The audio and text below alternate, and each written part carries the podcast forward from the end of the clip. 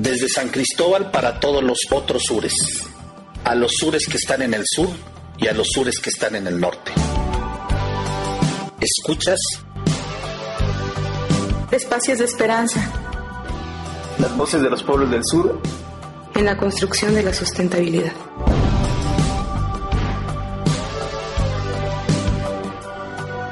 Desde la perspectiva de los que han sufrido sistemáticamente las injusticias del capitalismo, del colonialismo y del patriarcado. 99.1 Frecuencia libre.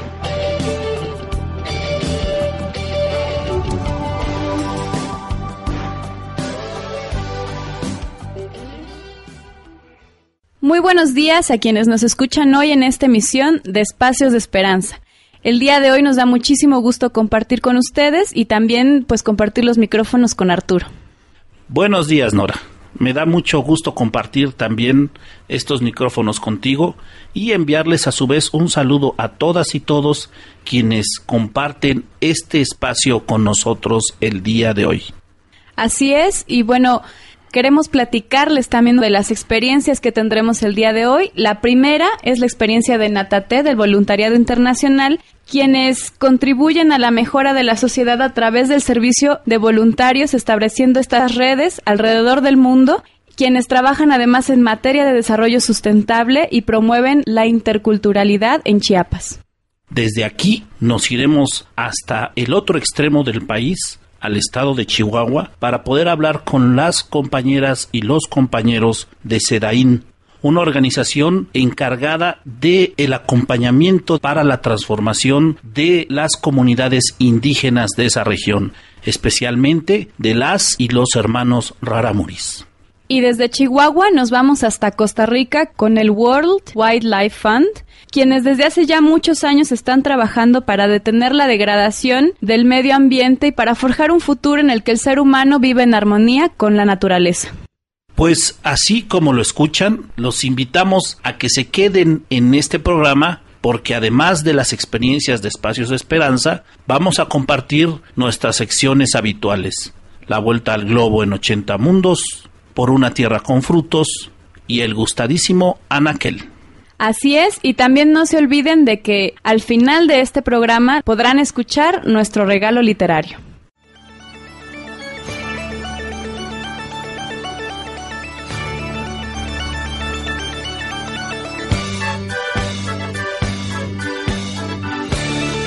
La vuelta al globo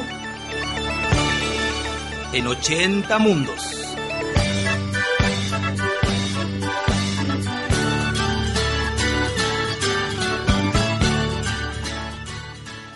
Según se dice, Ian Anderson y los entonces integrantes de su banda decidieron seguir con el nombre de Jethro Tull únicamente porque fue la primera vez que les contrataron para tocar de nuevo en el mismo bar. Tal vez solo para las y los seguidores del rock progresivo esa denominación sea familiar hoy en día. Con toda seguridad, los nombres de diosas y dioses como Osiris de Egipto, Shen Nong de China, Nisroch de Asiria, Demeter de Grecia, Ceres de Roma, Quetzalcoatl de Teotihuacán, Ogún de África o Frey de Escandinavia, también son poco comunes. Sin embargo, hay algo que les reúne.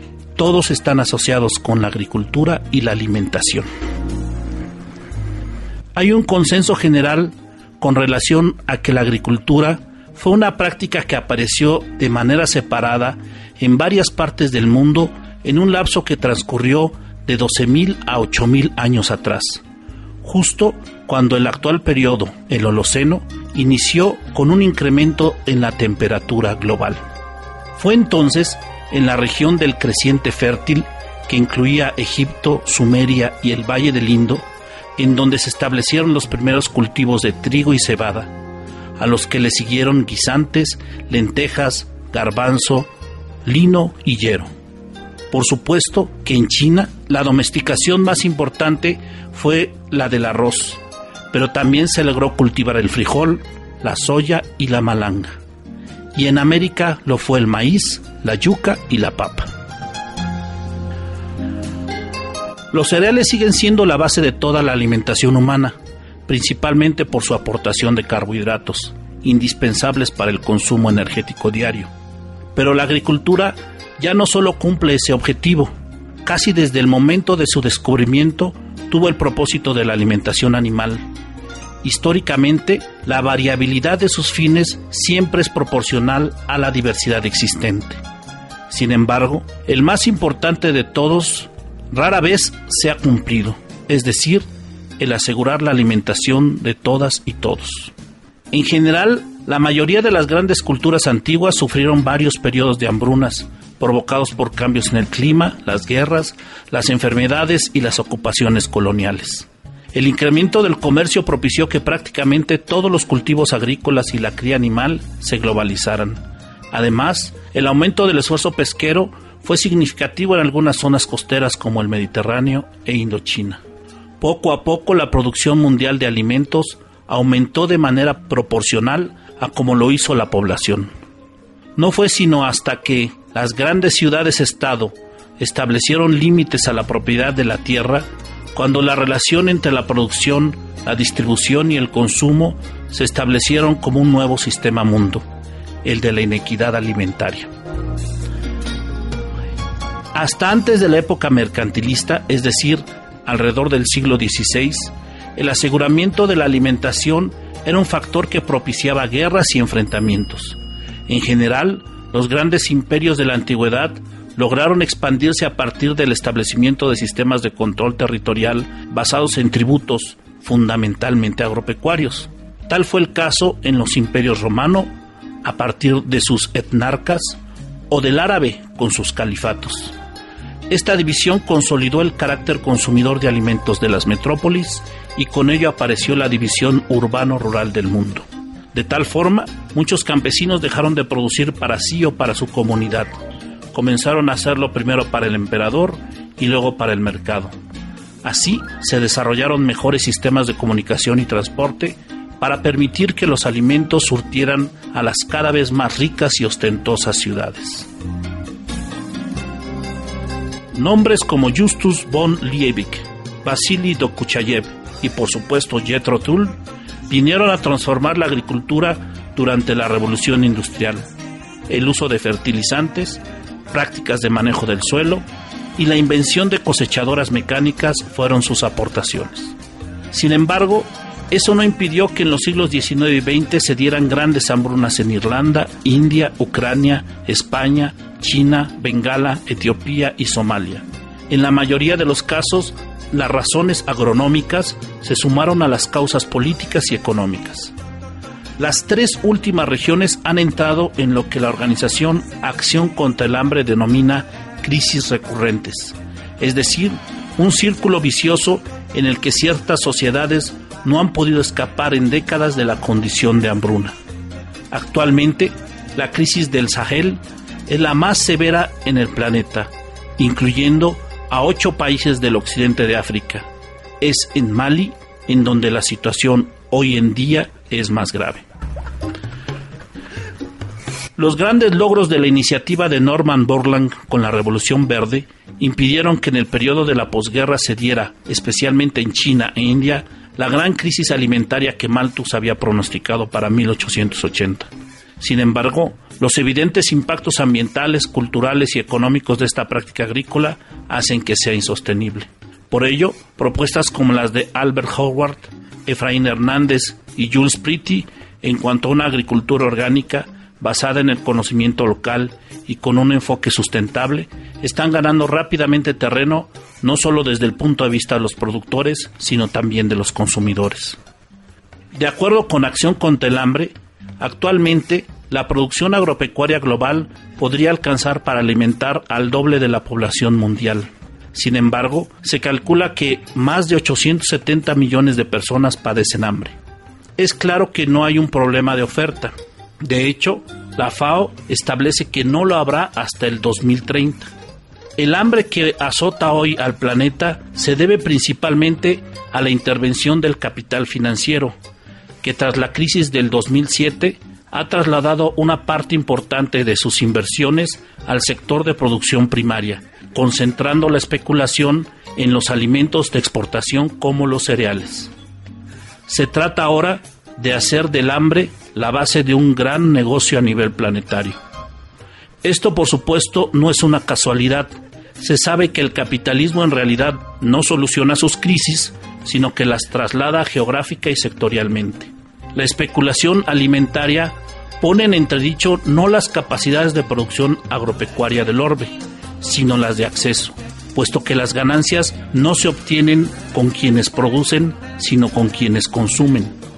De acuerdo con la FAO, los grandes centros de producción de alimentos son Canadá, Estados Unidos, Brasil, Argentina, India, China y Rusia. Los países con fuerte déficit se encuentran en casi todo el continente africano, exceptuando el Magreb y Sudáfrica, Haití, Guatemala y Bolivia en América, y en Asia, la India, Pakistán, Bangladesh, Indochina e Indonesia. Proponer medidas para reducir el hambre es una verdad de perogrullo.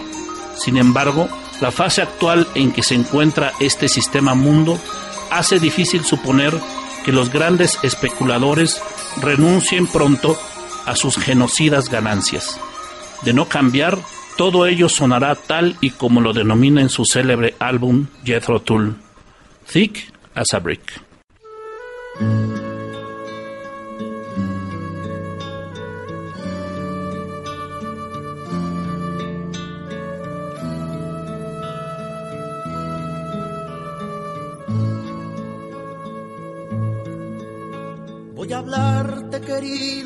Compañero, de la patria que ha de forjarse abajo, con los que hacen andar las herramientas y no tienen más riqueza que sus manos.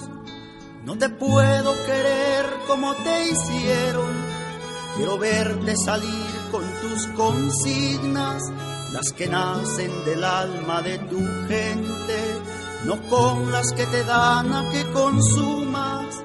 No te puedo mirar siempre engañado, eligiendo a los que impusieron ellos, mientras calman sus ansias de grandeza.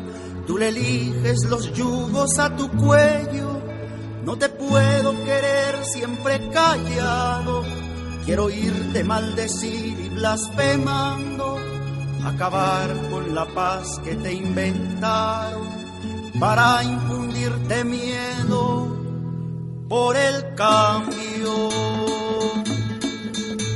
Que la rabia se torne lucha, hermano, defendiendo lo que hicieron tus manos. Nada valen los ricos sin tus horas que comparten a los buitres del Estado. Responderemos ante la mentira, la rabia convertida en estrategia, el dolor en maniobra organizada y esta lucha de abajo hecha conciencia. Solo habré de llamarte patria mía si tomamos las riendas y el camino. Solo habré de llamarte patria libre si los ricos no marcan tu destino.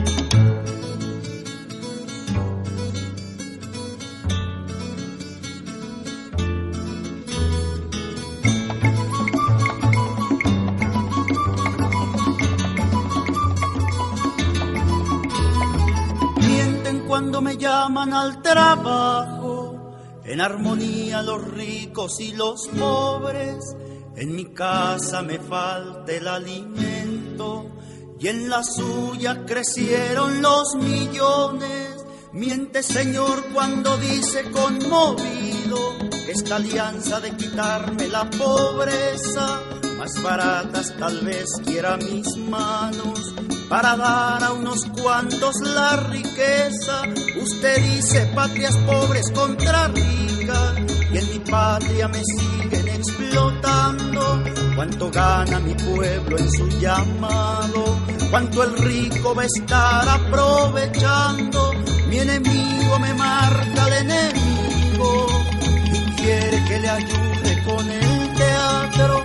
El que a dos amos sirve, sirve a uno. No me puede engañar, yo estoy abajo. Solo habré de llamarte patria mía si tomamos camino, solo habré de llamarte patria libre si los ricos no marcan tu destino.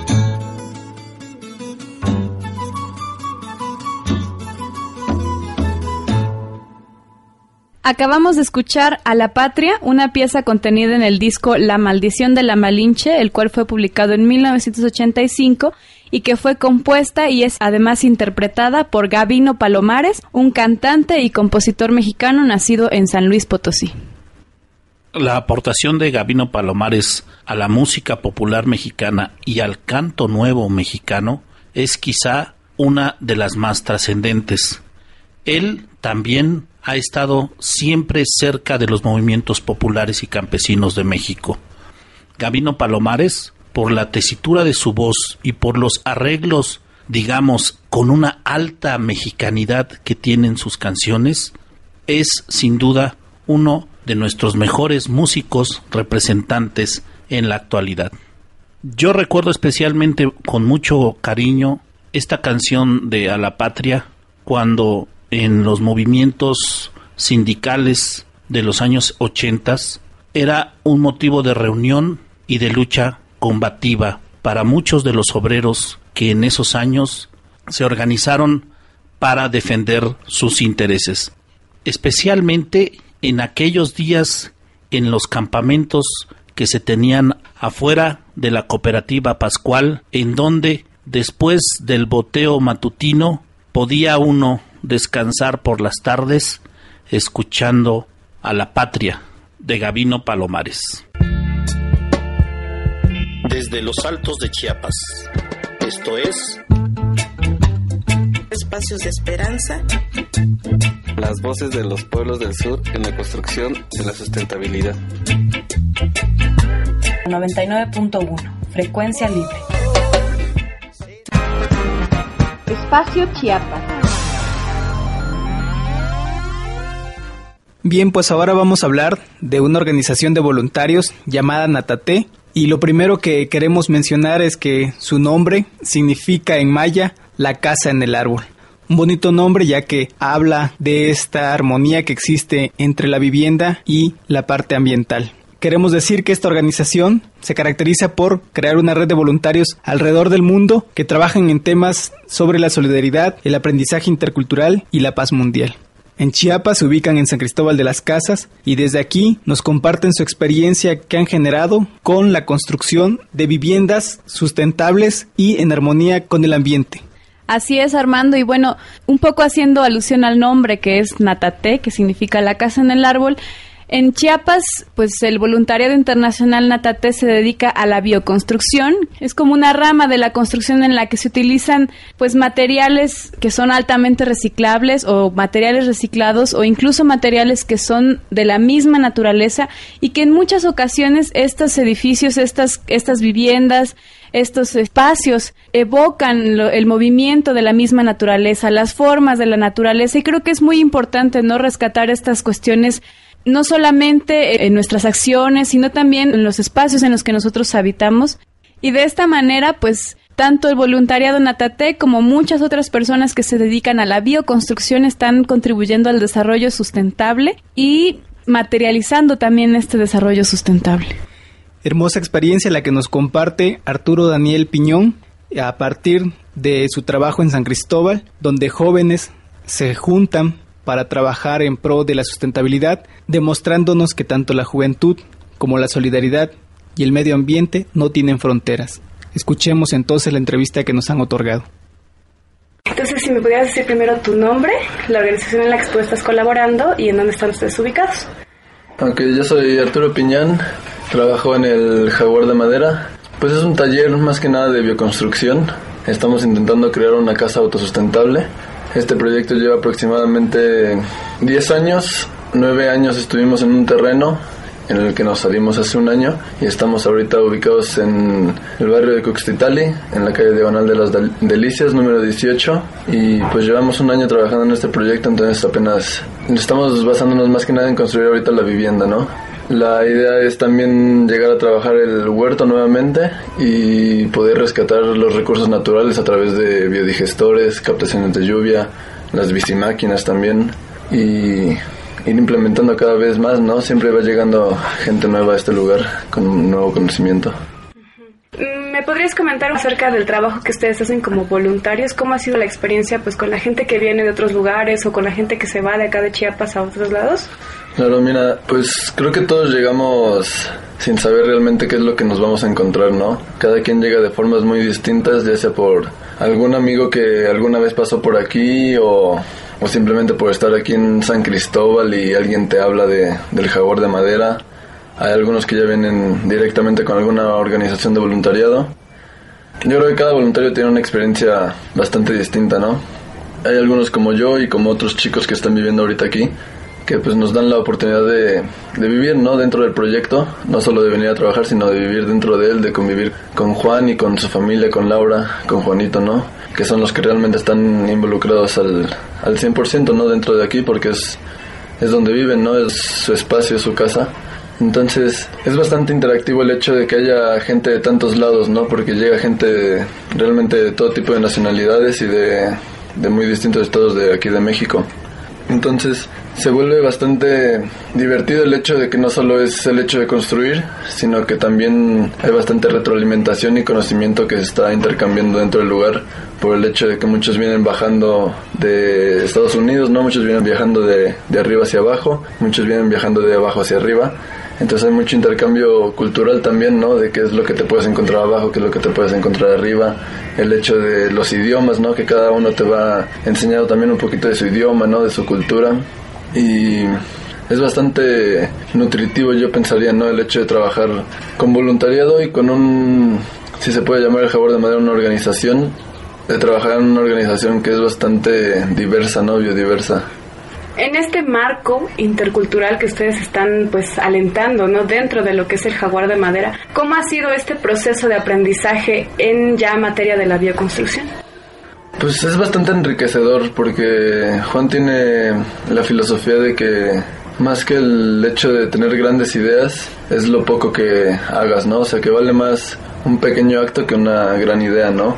Entonces siempre es muy interactivo, muy dinámico, ¿no? Siempre, cada día se está haciendo una cosa distinta, cada día aprendes algo distinto, ¿no? Y, y él da mucho la libertad del hecho de decir, pues esta es la mejor manera de hacerlo, pero tú encuentras la manera en la que más se te facilita a ti, ¿no? Para hacerlo, encuentra tu, tu técnica, encuentra tu, pues ahora sí que tus mañas, ¿no? Para poder resolverlo, ¿no? Él, él intenta desapegarse también del paternalismo, del hecho de estar diciendo siempre qué es lo que tienes que hacer y da mucho a la libertad de cada quien encuentre qué es lo que, qué es lo que más le gusta, ¿no? Qué es lo que, la forma en la que más se le facilita. Y también es un reto el hecho de que como trabajamos fuera de, también de aquí de San Cristóbal, en cada lugar nos vamos encontrando un ambiente distinto y un ecosistema distinto, ¿no? Y la parte de la permacultura de la bioconstrucción es el hecho de adaptar los materiales de cada lugar, ¿no? Las problemáticas, convertirlas en soluciones para el lugar. Si hay madera, usamos madera, si hay basura, usamos basura, si hay buena tierra, usamos buena tierra. En caso de que ya haya cemento, pues usamos el cemento, ¿no? Intentamos no caer en el fanatismo y poder adaptar todo lo que se tenga. Si me pudieras contar cómo ha sido la trayectoria, ¿no? De lo que es Natate. Yo, curiosamente, en el momento en el que yo llegué aquí al Jaguar de Madera fue cuando se empezó a trabajar con esta organización. Hace, yo creo que dos años y medio. Yo, yo no llegué por esta organización, yo llegué por amigos a, aquí, ¿no? Primero conocí a los, a los hermanos de Juan, pero yo creo que se encuentra, o sea, también llega gente de todo, ¿no? Llega gente pensando que, o sea, con otra idea totalmente de, de, lo que es el jaguar de madera, ¿no? Que impacta mucho lo que es el jaguar de madera porque se podría decir que se vive de una forma muy austera porque siempre se busca las necesidades básicas, ¿no? Más que nada.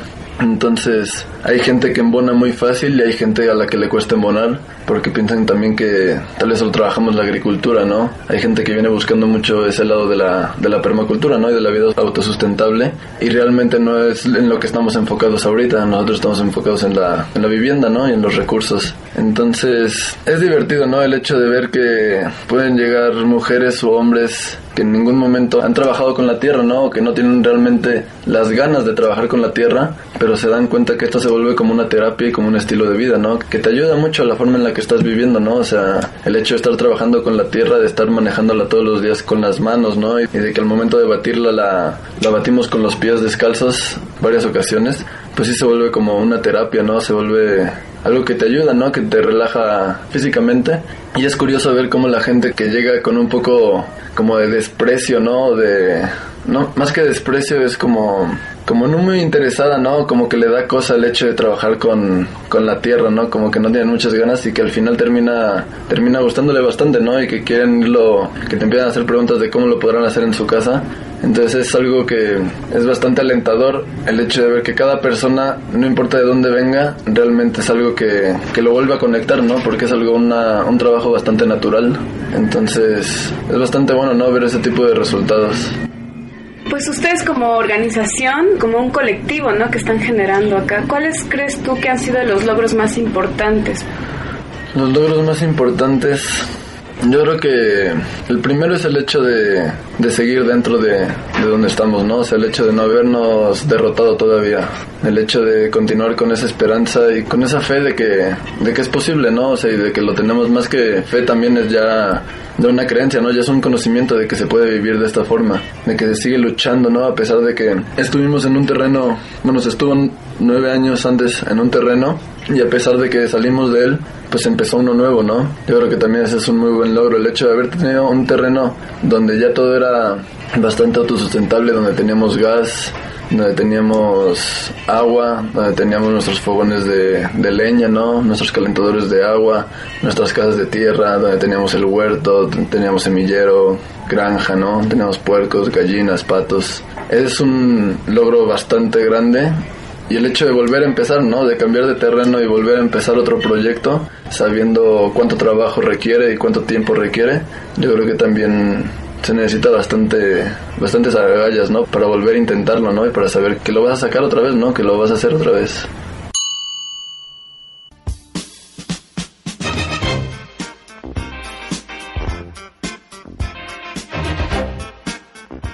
El voluntariado es un sistema de cooperación para el desarrollo y funcionamiento de causas políticas, sociales o económicas, y es una forma alternativa e importante de participación. En diversos países, esta práctica ha sido regulada por leyes y reglamentos que establecen el compromiso de ambas partes sobre un tema determinado con el propósito de que se cumpla lo acordado. La importancia del voluntariado radica en el papel que posee como expresión de la participación ciudadana en el desarrollo de una comunidad. Por lo mismo, el compromiso que le compete es igual que el que se aplica para otras actividades. En la actualidad existen miles de organizaciones que logran alcanzar sus metas gracias al voluntariado y que logran conseguir sus objetivos en función del mismo. El trabajo voluntario debería cumplir tres condiciones. Ser desinteresado, es decir, el voluntariado no persigue ningún tipo de beneficio ni gratificación por su ayuda. Ser intencionado, es decir, que el voluntario persigue un fin y un objetivo positivo para mejorar la situación de otras personas. Requiere ser legítimo, que la persona voluntaria goce de capacidad suficiente para realizar la ayuda y de cierto consentimiento de la otra parte que le permite que le ayude. Y necesita estar justificado, o sea, responder a una necesidad real. No es un pasatiempo ni un entretenimiento, sino que persigue la satisfacción de una necesidad previamente definida como tal. En conclusión, una persona debe tomar una decisión responsable frente a un trabajo voluntario, pero además todas las personas tenemos que entender que independientemente de que seamos voluntarias o no, este es un trabajo indispensable dentro de la sociedad, que merece ser tratado como tal, aunque no obtenga una remuneración económica directa.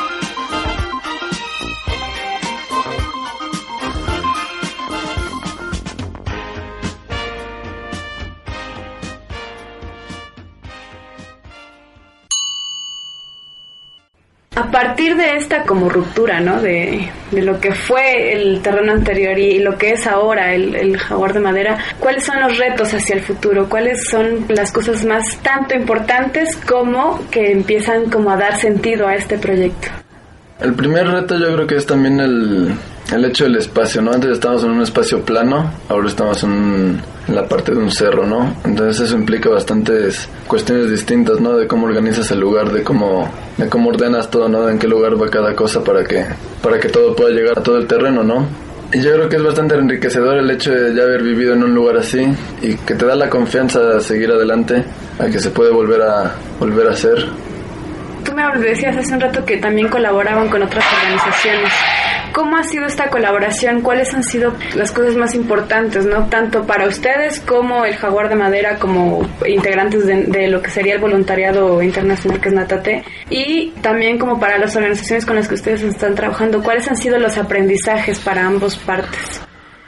Sí, es muy distinto cada, cada trabajo, ¿no? Intentamos siempre hacer un balance en cuanto a lo económica porque siempre Digo, una de las principales cuestiones es el hecho de cuánto cuesta, ¿no? ¿Cuánto cuesta un trabajo de este, de este tipo? Y siempre varía, ¿no? Nosotros siempre intentamos el hecho de, decimos que depende mucho del cliente, ¿no?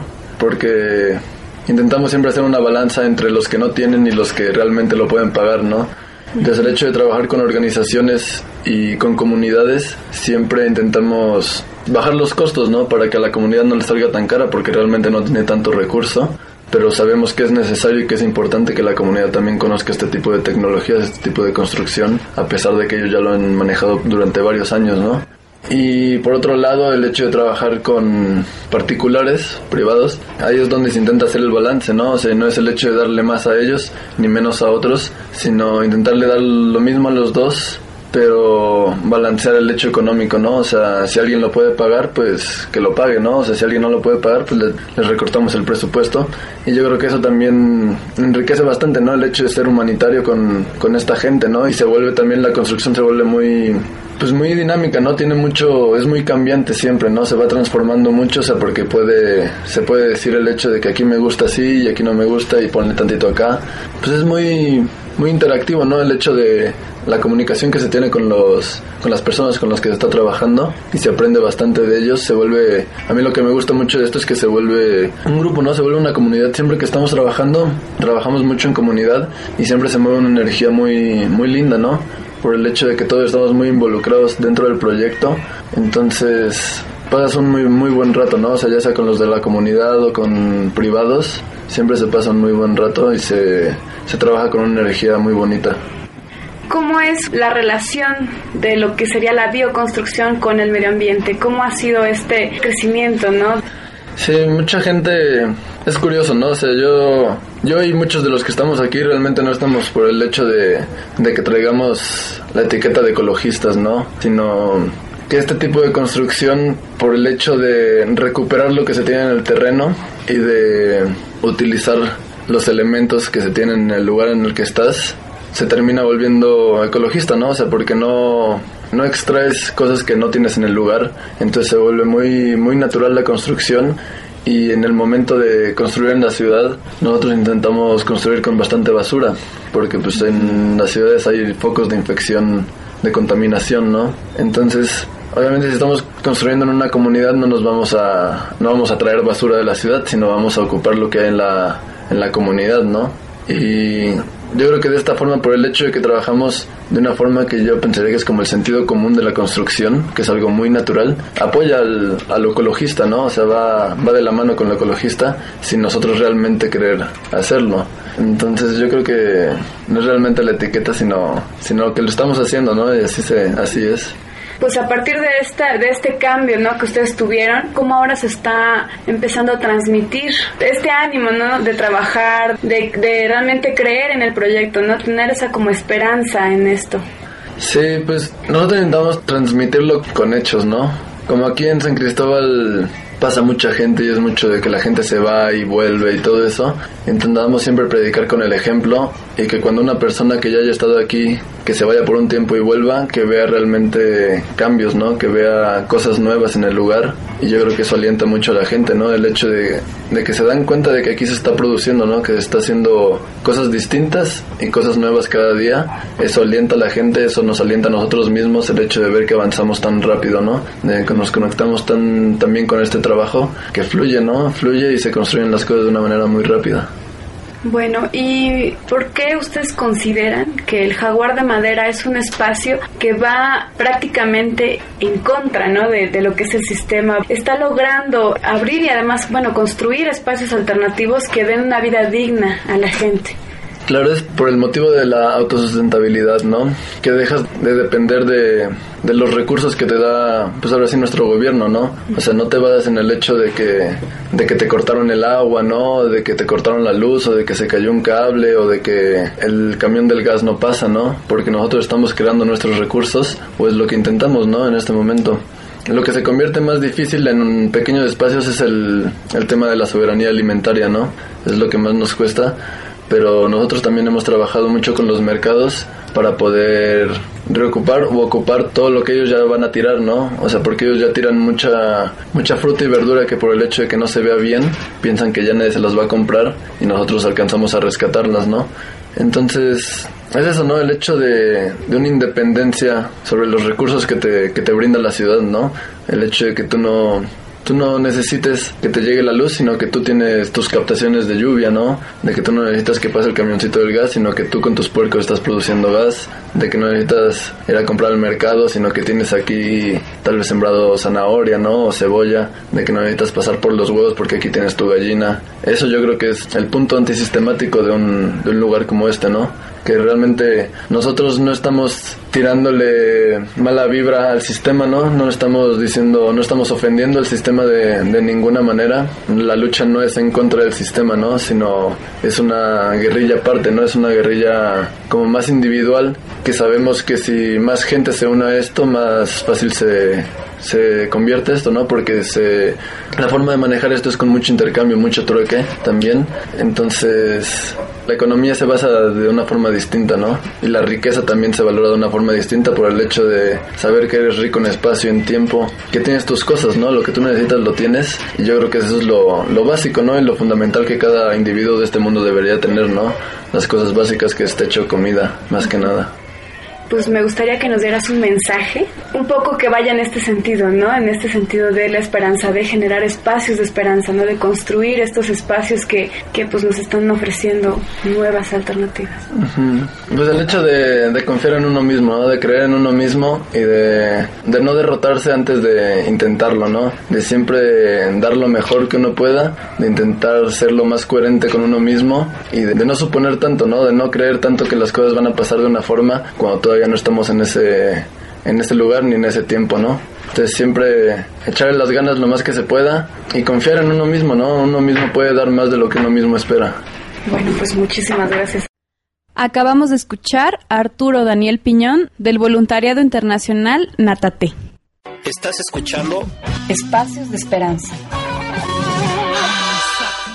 Y bien, ahora escucharemos a Vivaldi con la pieza Gloria en la parte 2 denominada Et in terra pax hominibus, que se traduce paz en la tierra a los hombres de buena voluntad.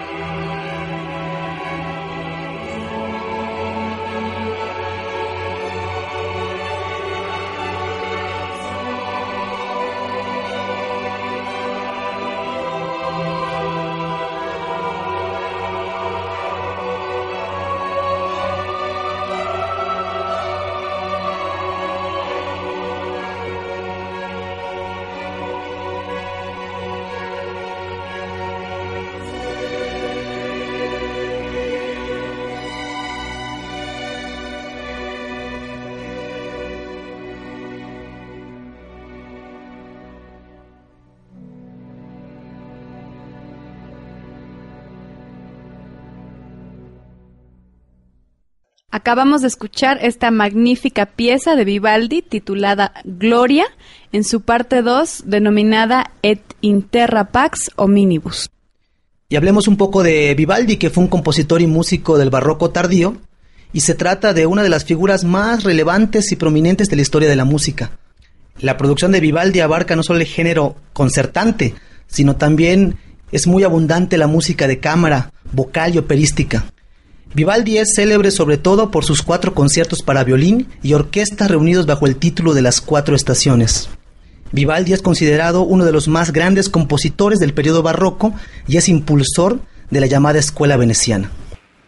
Vivaldi en esta pieza nos entrega una obra de gran significado para la música barroca, principalmente porque en sus diversos glorias Vivaldi nos manifestó este deseo por exaltar la gloria de Dios. A diferencia de otros compositores de su época, Vivaldi optó no por hacer misas completas, sino por hacer fragmentos de ellas. Como sabemos, una misa completa incluye el Kyrie, el Gloria, el Credo, el Sanctus, el Benedictus y el Agnus Dei. En esta obra, muy famosa, Vivaldi recrea un argumento melódico que empezó a ser usado en el barroco, que fue la fuga. La fuga, en este caso coral, interpretada por cuatro voces, que es una secuencia aparentemente inagotable de las voces. En este caso específico, y tal como lo narra la tradición bíblica, los ángeles están en las voces de los sopranos y contraltos, y los hombres están en las voces de los tenores y los bajos. Así que en la secuencia de Tinterra, los ángeles llaman primero a los hombres de buena voluntad y estos después les contestan a los ángeles, hasta que hacia el final ambos se armonizan al unísono. Escogimos entonces esta pieza de Vivaldi para celebrar a todas y todos los voluntarios del mundo, es decir, a todas y todos las mujeres y hombres de buena voluntad.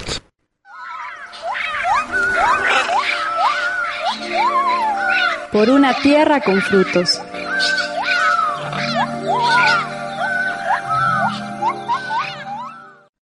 El día de hoy vamos a hablar de otro de los proyectos más representativos de nuestro trabajo, no solo por los logros alcanzados, sino porque ha contribuido a proteger, mediante un manejo sustentable, la reserva de la biosfera La Sepultura.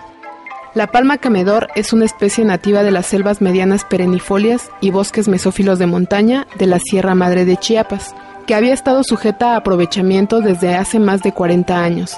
Esto sin ningún control de los volúmenes de extracción llegando al grado de poner en riesgo a la especie, la cual es utilizada como un ornamento y se comercializa principalmente en Estados Unidos. El mercado de los follajes de palma camedor llegó a ser un monopolio y la única forma de romperlo y acceder a mercados más justos era a través de la organización, por lo que nos dimos a la tarea de sensibilizar a la población para lograr consensos y acuerdos en torno al aprovechamiento del producto. En la Reserva de la Biosfera de la Sepultura están ubicados cinco de los ejidos con mayor extracción de palma camedor en el estado de Chiapas.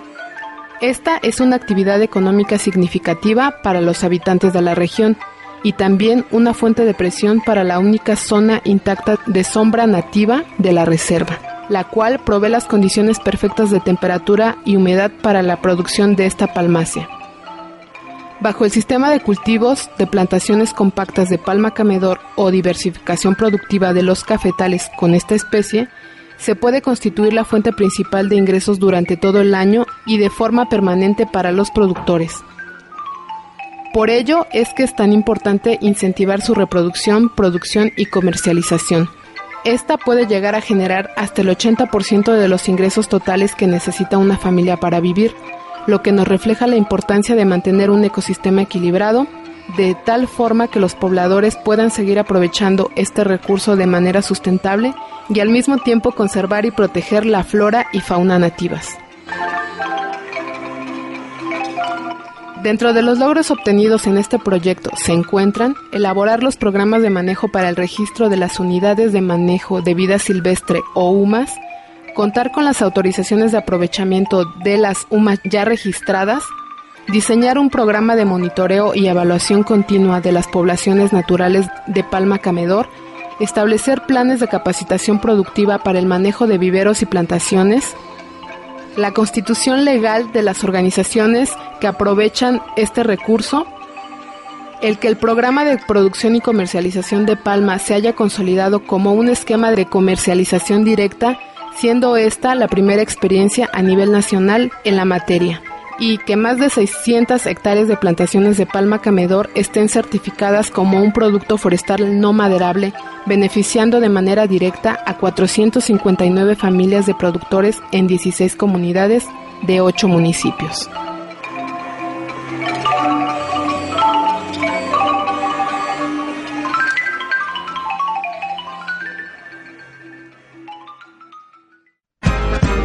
Espacio Nacional. Y bien, ahora hablemos del Centro de Desarrollo Alternativo Indígena AC, que está ubicado en la ciudad de Chihuahua. Y es una organización fundada en el 2001 y que busca ofrecer una opción de autodesarrollo a los pueblos indígenas de la Sierra Tarahumara, específicamente fortaleciendo la cultura rarámuri a través de la comercialización a nivel nacional e internacional de sus artesanías y así poder brindar a las comunidades indígenas una alternativa acorde a sus usos y costumbres. El SEDAIM busca promover alternativas de desarrollo e impulsar procesos y mercados justos de productos y servicios de calidad para lograr autosuficiencia y tender hacia la potencialización, reconstitución y fortalecimiento y arraigo de los pueblos serranos. El SEDAIN se ha propuesto como uno de sus propósitos principales el tema de la seguridad alimentaria en la Tarahumara. Sabemos que esta región, a raíz del cambio climático, está sufriendo efectos muy importantes de sequías y trastornos en los ciclos normales de humedad y precipitación. Ello ha llevado a una cultura que básicamente se sustenta de la producción agrícola a una crisis muy severa diversos organismos nacionales e internacionales, pero especialmente la sociedad civil, se han dado a la tarea de ver cómo poder apoyar al pueblo rarámuri en la atención de esta contingencia. Para nosotros, el trabajo que está haciendo esta organización en aquella región es de gran importancia. ¿Por qué? Porque está tratando de dejar una visión asistencialista y paternalista que ha sufrido el grupo Rarámuri por muchos años por una de autodesarrollo y autogestión. Esperamos que las y los compañeros de la región encuentren en esta visión un camino para poder cambiar y devolver el rostro a nuestros hermanos y hermanas raramuris, quienes representan desde el norte quizá una de las luchas más importantes de los pueblos indígenas de México por la resistencia cultural. Escuchemos entonces la entrevista a Aide Montaño del SEDAIN. Por favor, ¿nos puedes decir cuál es tu nombre, la organización en la que trabajas y cuál es el área geográfica en la que ustedes llevan a cabo su trabajo? Sí, hola, buenos días. Mi nombre es Aide Montaño. Yo colaboro en la coordinación operativa del proyecto de SEDAIN. SEDAIN es una asociación civil, este, esas son sus siglas, Centro de Desarrollo Alternativo Indígena. Nuestra área de intervención este, se ubica en cuatro municipios, en comunidades de cuatro municipios del suroeste del estado de Chihuahua, este, eh, enclavado en lo que es la Sierra Tarahumara. Eh, acompañamos a 47 comunidades eh, en su totalidad. ¿Qué acciones realizan con estas comunidades? Eh, nuestro trabajo prácticamente se enmarca en tres grandes áreas o componentes de acción. El primero de ellos es, este, trabajamos el área de economía solidaria, en el cual se integra por parte de una red de artesanos que forman una cooperativa de producción y otros grupos, y otros grupos productivos. Eh, apoyamos en lo que es temas de capacitación y con esta red de artesanos, que es un proyecto el cual dio origen a este, a este a esta obra, eh, en donde a través de, espacios, de centros de trueque, los artesanos intercambian sus, sus artesanías por alimentos. Eh, en la segunda área de trabajo es el área de seguridad alimentaria. En ella, este, sobre todo nuestro esfuerzo se focaliza a eh, impulsar actividades y acciones que incidan en, la, en, el abasto de alimentos, en la producción, sobre todo en la, auto, en la autoproducción, el autoconsumo de alimentos. Y eh, finalmente el área de mm, medio ambiente y territorio, que sabemos que, aunque la tenemos como otra área, pero prácticamente es un área que transversaliza las dos anteriores, en la cual a través de talleres de capacitación eh, prácticos y teóricos se realizan acciones que inciden en la, conservación y medio ambiente, en, la conservación y eh, en la conservación del medio ambiente y territorio. ¿Cuáles dirías tú que son los logros más importantes del trabajo que ustedes llevan a cabo con estas comunidades? Bueno, este, como mencioné anteriormente, en el proyecto de centros de trueque en el área de economía comunitaria, yo creo que eh, de, él, puedo decir más, puesto es el que eh, más tiempo tiene. Eh, uno de los grandes logros que se ha tenido, bueno, cabe señalar que hoy por hoy son más de 850 familias artesanas de estos cuatro municipios quienes lo integran y cómo este proyecto ha venido a incentivar las economías domésticas a través de la promoción de este autoempleo. Eh, por otro lado, eh, se ha visto un mejoramiento en la dieta y en la diversidad de los productos a los cuales estas comunidades tienen oportunidad de acceso a través de, este, este, estos centros de trueque. Otro de los logros que, que detectamos es que, dada la alternativa que las, eh, los artesanos encuentran en estas comunidades, eh, el índice de migración ha disminuido, ha disminuido dado, este, dado que encuentran en su comunidad pues un autoempleo fijo, seguro, y pues esto tiene todo un impacto también en el proyecto comunitario, en el tejido social. ¿no? por otro lado, mm, mencionar que otro de los impactos, que, otro de los logros importantes que se detecta es cómo cada vez más eh, los artesanos se involucran o van caminando, van eh, incidiendo en la toma de decisiones. Hoy por hoy un logro importante hace dos años, después de, de ocho años de consolidar este programa, se logró consolidar una sociedad cooperativa en la que buscamos ir involucrando y que ir involucrando y de, a los artesanos pasen de ser solamente beneficiarios a ser socios activos de su propia empresa y con esto irlos vinculando a todas las áreas o a todas las eh, a todas las a todos los eslabones de esta cadena o de los valores de producción.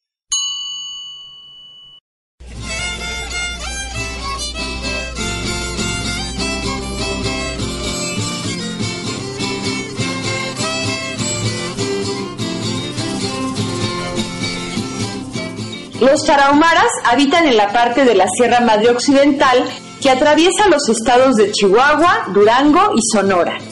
Los tarahumaras también son conocidos como rarámuris, y esto significa pies ligeros o corredores a pie. Los tarahumaras son adoradores del sol, de la luna, de las plantas, de los animales, del agua, del fuego. Cuentan que en el principio de los tiempos Dios les dio vida a ellos, a los tarahumaras, y el diablo les dio vida a los chavochis. Así explican las relaciones asimétricas entre la sociedad rarámuri y la sociedad mestiza. La leyenda de la cascada Basasiachi cuenta de que antes de que llegaran los españoles a estas tierras, Candeñama era el amo y señor de la Alta Tarahumara y tenía una hija llamada Basasiachi de extraordinaria belleza. Muchos aspiraban a ella y el padre, celoso, les impuso pruebas muy difíciles. Cuatro de ellas las superaron, pero en la última prueba que Candameña les impuso, todos murieron y Basasiachi, desesperada, se arrojó al abismo. Su caída se transformó en una cascada por la poderosa magia de este lugar. Desde entonces, su cuerpo no ha dejado de fluir por las profundidades de la barranca. Este tipo de espacios, como la cascada de Basasiachi, no son solo espacios físicos, son espacios vivos, ricos en espíritu y en historia. Pero sobre todo son las tierras donde las plantas, los animales, las nubes, el viento, el sol, los pequeños manantiales y la tierra tienen la capacidad de hablar, de transmitir su sentir, de tocar y susurrar al oído. Un lugar divino que transporta a otro mundo donde todas las cosas tienen vida, espíritu y conciencia. Es necesario recordar que existen infinidad de lugares sagrados y seguramente también dentro de la geografía de otros pueblos indígenas, algunos desconocidos por la sociedad y por los gobiernos oficiales, tal vez carentes de importancia desde la perspectiva occidental, pero sin duda valiosos para las comunidades indígenas, porque es ahí donde se encuentra y se le da sentido a la vida, a la comunidad, a la persona. Son la escuela, el lugar donde se aprende y se encuentra el conocimiento, donde se discute la vida, donde se resuelven los problemas comunitarios y personales. Son en sí lugares de aprendizaje individual y colectivo de la historia y de la cosmovisión de nuestros pueblos.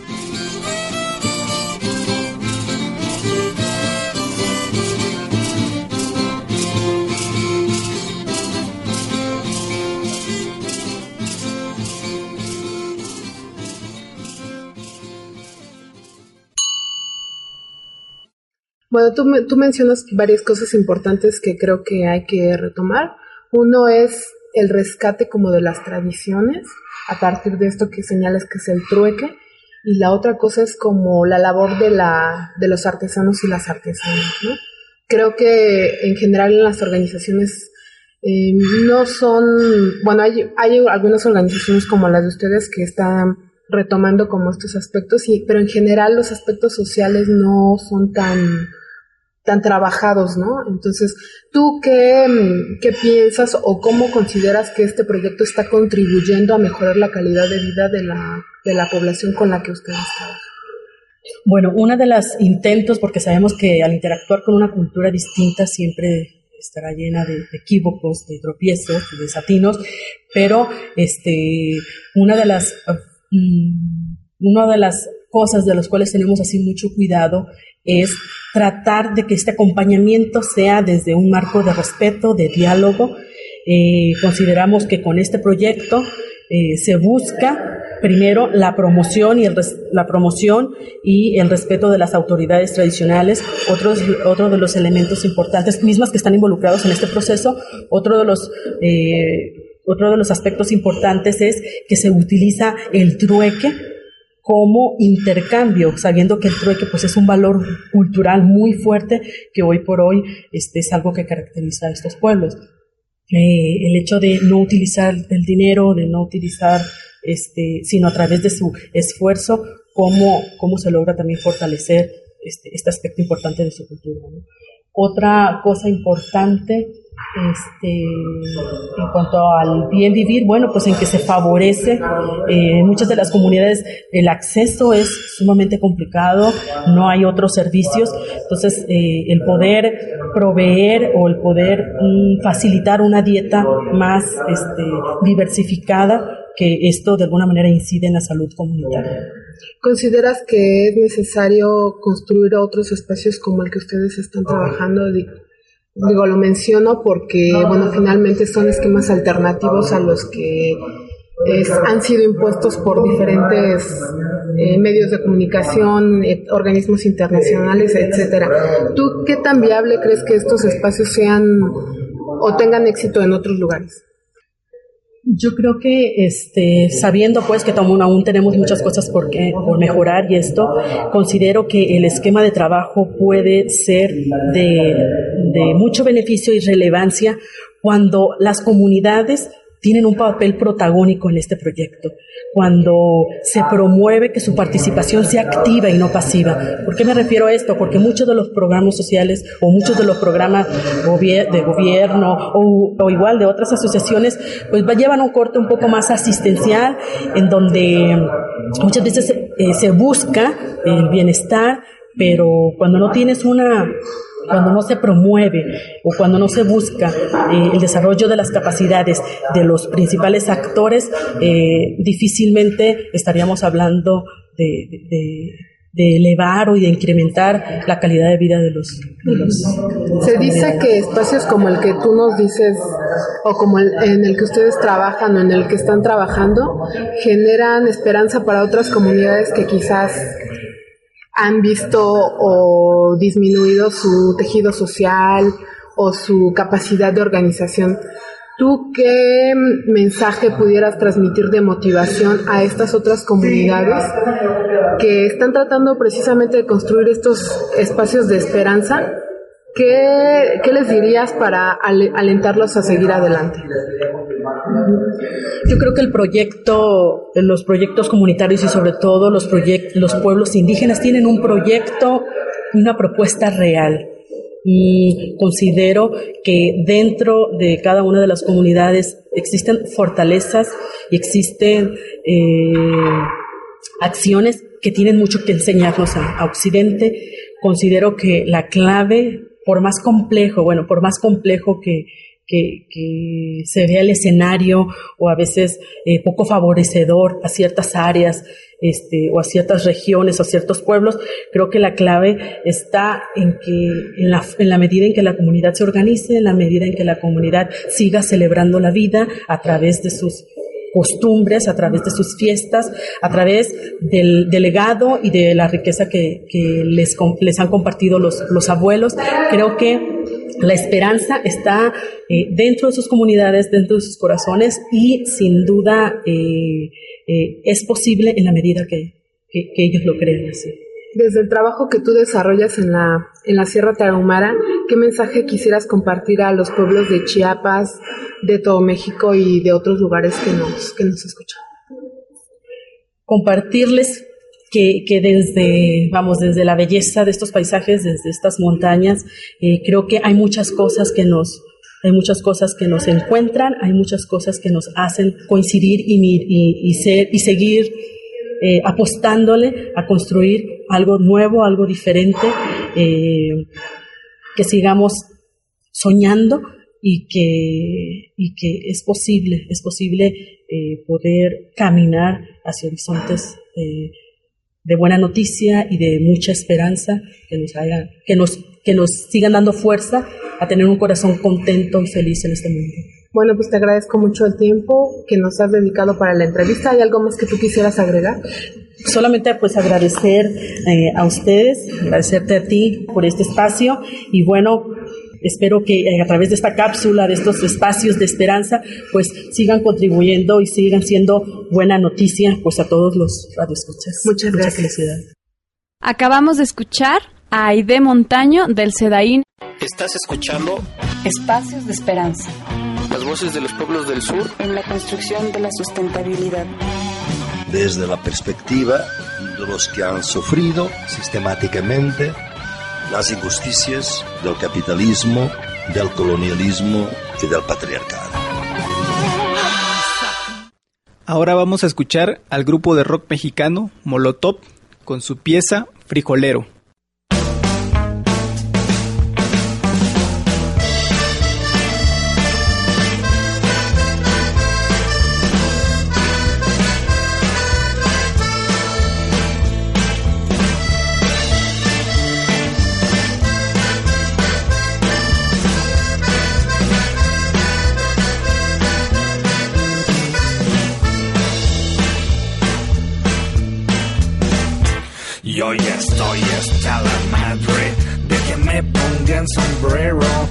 Entonces cuando digo, no me llames frijolero.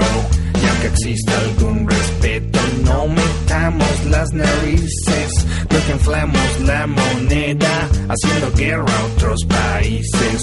Te pagamos con petróleo o intereses nuestra deuda. Mientras tanto no sabemos quién se queda con la feria. A que nos hagan la fama de que somos vendedores de la droga que sembramos. Ustedes son consumidores. Don't call me gringo, you fucking beaner. Stay on your side of that goddamn river. Don't call me gringo, you beaner. No me digas Peter, Mr. Puñetero, te sacaré un susto por racista culero. No me llames frijolero, pinche gringo puñetero. Now I wish I had a dime for every single time I've gotten stared down for being in the wrong side of town. In a rich man I'd be if I had that kind of chips. Lately I wanna smack the mouths of these racists. Podrás imaginarte desde afuera ser un mexicano cruzando la frontera, pensando tu familia mientras que pasas, dejando todo lo que tú conoces atrás. Si tuvieras tú que esquivar las balas de unos cuantos gringos rancheros, le seguirás diciendo good for nothing wetback si tuvieras tú que empezar de cero. Now why don't you look down on where your feet is planted? That you wear soil that makes you take shit for granted. If not for Santa Ana, just to let you know that where your feet are planted would be Mexico. Correcto. Don't call me gringo, you fucking beaner. Stay on your side of the goddamn river. Don't call me gringo, you beaner. No me digas beaner, Mr. Puñetero. Te sacaré un susto por racista culero. No me llames frijolero, pinche gringo puñetero.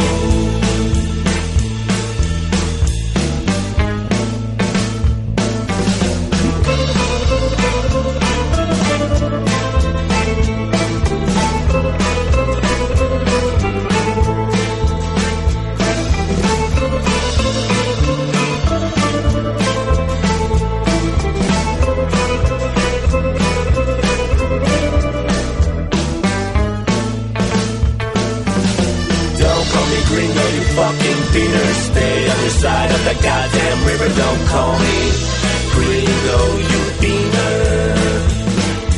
No me digas beaner, Mr. Puñetero. Te sacaré un susto por racista y culero. No me llames frijolero, pinche gringo. ¿Pinche gringo qué? Puñetero. Acabamos de escuchar a Molotov con Frijolero.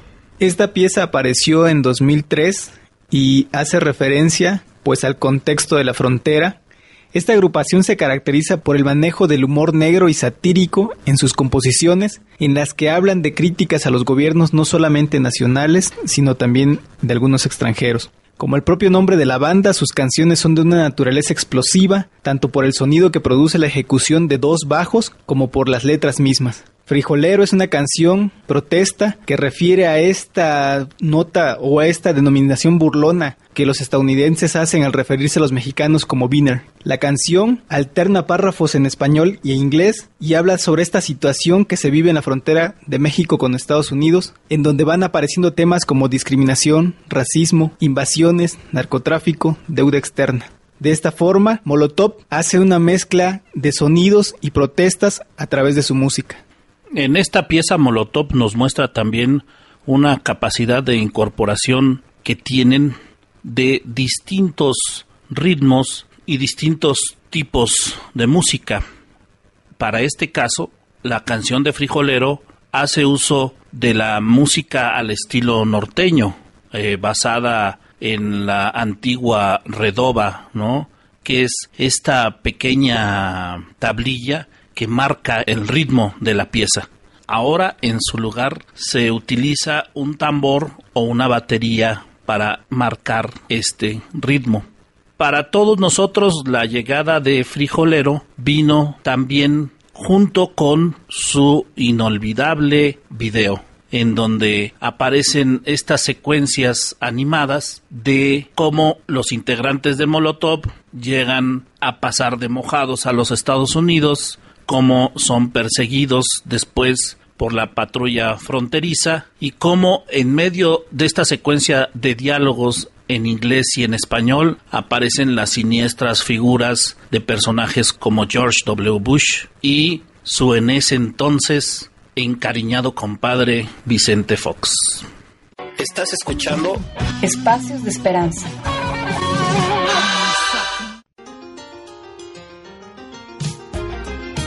De todo un poco en El Anaquel.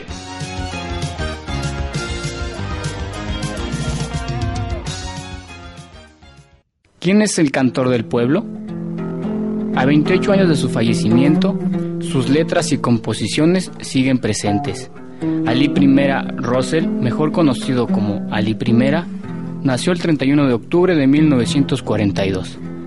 Ali I a través de su canto reclamaba justicia para los más humildes y a pesar de su desaparición física dejó una huella imborrable en la memoria del colectivo venezolano y de todos aquellos que construyen cotidianamente un espacio de esperanza. Inició su carrera como cantante y compositor, primero como una afición y paulatinamente como una actividad de tiempo completo. Sus primeras canciones tituladas Humanidad y No Basta Rezar, presentadas en el Festival de la Canción de Protesta organizado por la Universidad de los Andes en 1967, lo proyectaron a la fama. Grabaría su primer disco en Alemania y lo titularía Gente de mi Tierra. En él, Ali expone la pobreza injusticia y desigualdad de un pueblo desgastado. Es por ello que muchos se sintieron rápidamente identificados con su música y abrazaron cálidamente y con mucho cariño sus versos. Su lucha y su estilo, que no eran ni más ni menos que el de un hombre sensible, que cantaba con cabeza, con conocimiento de causa y por amor. Es por ello que a partir de entonces le denominaron el cantor del pueblo. Tanto amor y tanta conciencia social no podía ser buena ni para el gobierno en turno, rodeado de burocracia, ni para los voraces y chantajistas medios de comunicación venezolanos. El pueblo debía seguir dormido.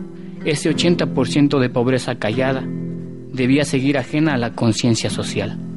Su poesía y versos fueron censurados en Venezuela, y es por ello que tuvo que crear su propio sello de discos, llamado Cigarrón para difundir sus canciones de libertad. Promus sería la casa discográfica encargada de distribuirlas. Su esfuerzo no fue en vano, ya que se consolidó como uno de los más grandes cantautores de Latinoamérica. A pesar de que los críticos enmarcaron su estilo musical dentro de la canción Protesta, él siempre la denominó canción necesaria. No cantaba porque había miseria, sino porque era posible acabar con ella, según decía. El caso es que sus canciones fueron un llamado al combate, al levantamiento contra la injusticia. Sus temas con más éxito son Paraguana, José Leonardo, Casas de Cartón, Canción Mansa para un Pueblo Bravo, No Basta Rezar. Ali I siempre estuvo alejado de la televisión y por ser un medio de comunicación al que percibía como un vulgar expendio de mercancías, como un mostrador de imágenes vacuas. El 16 de febrero de 1986, un fatal accidente terminó con su vida. Pero su potente voz resuena en la conciencia colectiva, porque Ali no ha permitido que al pueblo le quiten su memoria. Él vive en la sangre de todos los venezolanos. Él es el cantor de la patria. Recordando a Ali I, José Luis da Silva escribe, Donde quiera que te encuentres, te saludo Ali I. Hay quien dice que tu vida pasó sin pena ni gloria hay quien dice que de ti nada contará la historia.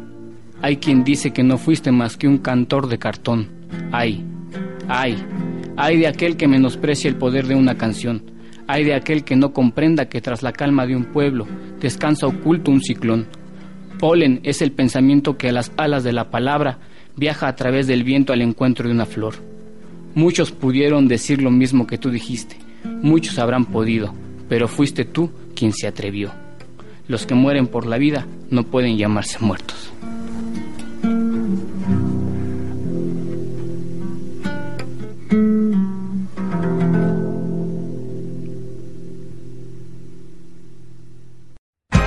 Espacio Internacional. Ahora en el espacio internacional tenemos el gran gusto de presentar la entrevista con el World Wildlife Fund una institución conservacionista de gran importancia en todo el mundo. Apenas está cumpliendo en este sus primeros 50 años de vida. Por tanto, el World Wildlife Fund o Fondo Mundial para la Vida Silvestre es una de las organizaciones más importantes del mundo en el tema ambiental. Reconocida por todos por su famoso logo de un panda, el World Wildlife Fund inició precisamente para la defensa de algunas de las especies emblemáticas del mundo que se encontraban en ese entonces en serio peligro de extinción. Los gorilas, los elefantes, los tigres de Bengala, rinocerontes, hipopótamos y por supuesto los importantísimos pandas fueron las especies emblemáticas que el fondo utilizó como punto de partida para desarrollar sus trabajos. Durante muchos años, el Fondo Mundial vino realizando esta actividad desde una presencia internacional en la que las y los conservacionistas de los Estados Unidos y de Europa llegaban a los lugares en donde los hábitats se encontraban en peligro o las especies se encontraban bajo situación de amenaza y trataban de desarrollar algunos programas dirigidos para su conservación. Posteriormente, tras los difíciles resultados que enfrentaron, especialmente en el África, con el tema del tráfico de los colmillos de elefantes para producir el marfil, el World Wildlife Fund dio un giro muy significativo a mediados de los años 70 al retomar las ideas de Kenton Miller y del el programa El hombre y la biosfera, incorporando entonces en sus programas de conservación la dimensión humana el proyecto Áreas Silvestres y Necesidades Humanas que el World Wildlife Fund desarrolló a mediados de los 80 fue el primer programa que una agencia conservacionista internacional promovió para incluir a las poblaciones que viven alrededor de las reservas o de los sitios de hábitat de las especies emblemáticas para asegurar su conservación. En México, el World Wildlife Fund tiene una trayectoria muy significativa y que se remonta precisamente a los años 80. En América Latina, el Fondo Mundial para la Vida Silvestre es una de las organizaciones internacionales con mayor presencia. También lo es así, en especial en la región mesoamericana. En los últimos años se han encargado de llevar a cabo una estrategia ecorregional para la conservación de las áreas prioritarias a nivel de paisaje de toda América Latina. Pues me parece muy importante la labor que realizan en el fondo, ya que es un trabajo que es criticado por muchas personas, por movimientos, estos trabajos conservacionistas, ecologistas, pero me parece que es un trabajo antisistémico, ya que va en contra de esta visión antropocentrista, en donde nos coloca a las personas, a los seres humanos, como el centro. Es todo un debate lo que, que es prioridad, pero aunque consideremos que la prioridad somos las personas, no podemos decir que el trabajo que se hace para la conservación de la naturaleza deja de ser también importante para nuestra vida misma como personas. Entonces me parece importante por eso el trabajo que realizan en este fondo. Pues bien, vamos entonces ahora hasta Costa Rica para escuchar la entrevista que nos proporcionó nuestro querido amigo Esteban Brenes del World Wildlife Fund. Primero que nada, me gustaría que nos dijera cuál es su nombre en la organización en la que usted está colaborando y en dónde están ustedes ubicados. Sí, eh, sí, bueno, muchas gracias por la, por la oportunidad. Mi nombre es Esteban Brenes. Yo trabajo para el World Wildlife Fund, conocido mundialmente como el WWF, y bueno, la gente lo conoce especialmente por el logotipo de un oso panda en blanco y negro. La oficina de WWF para la que yo trabajo está en, Washington DC, en la capital de los Estados Unidos, pero es, pertenece a una red global de organizaciones donde tenemos presencia en 100 países y eh, tenemos oficinas nacionales que, digamos así, son como las oficinas que hacen recaudación de, de fondos y en políticas a nivel, digamos, nacional del país en más o menos 40 países del mundo. Yo estoy ubicado en la oficina en San José de Costa Rica y ya que el, el 80% de mi trabajo se hace en la región latinoamericana. ¿Nos podrías comentar un poquito, Esteban, sobre cuál ha sido la trayectoria de la, de la organización? Bueno, WWF fue fundada en Suiza en 1961 y casi de manera simultánea también se fundó la, digámoslo así, el capítulo o la versión nacional de los Estados Unidos. Y bueno, es una organización que empezó principalmente con un grupo de personas que estaban preocupadas por el, la conservación de las especies. Eh, mucha Inició mucho por gente, científicos principalmente, que estaban ya viendo en los años 60 cómo digamos el avance de la del, digamos de los humanos estaba empezando a impactar eh, diferentes partes del mundo y este hay que tomar en cuenta que cuando esto inició esto es cuando empezó a darse una digamos empezó a dar una industrialización en los países en vías de desarrollo y obviamente eso aceleró el, impacto ya que en los países desarrollados el impacto se, se había dado 100 años antes.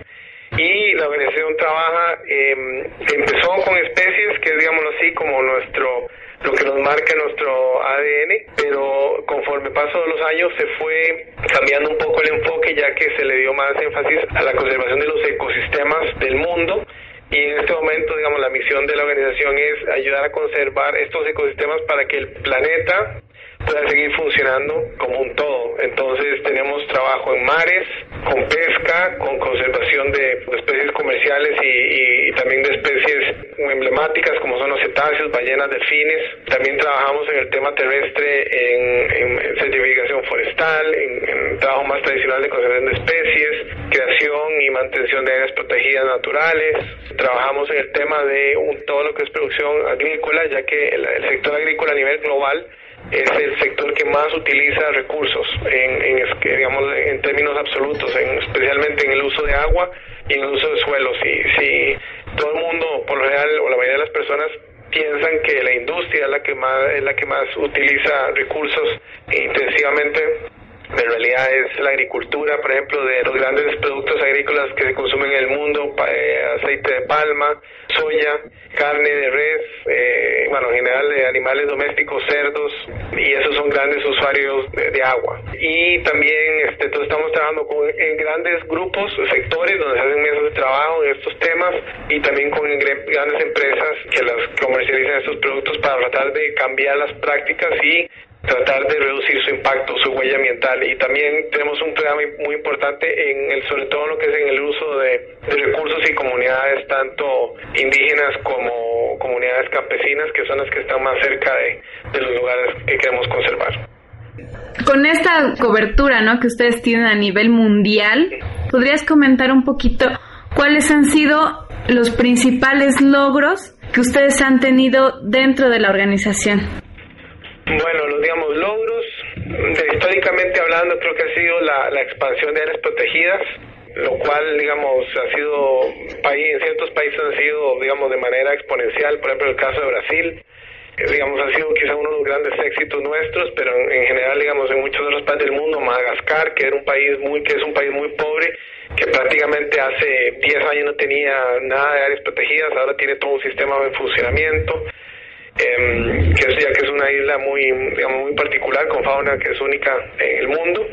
Entonces digo que un gran logro ha sido el, tema, digamos, de las áreas protegidas. Otro gran logro ha sido también el, el crear conciencia sobre el cambio climático, que es un otro tema muy fuerte en el que estamos trabajando. Eh, digamos, y ahora se está trabajando mucho con los países del, del Ártico, ya que esa va a ser una región que va a ser impactada y va a tener, eh, digamos, influencia en todo el clima global y en el en el los mares y en el acceso a agua, agua dulce. También creo que es muy importante el, el, el hecho de que mm, hay mucho más, digamos, conciencia sobre los problemas ambientales en general.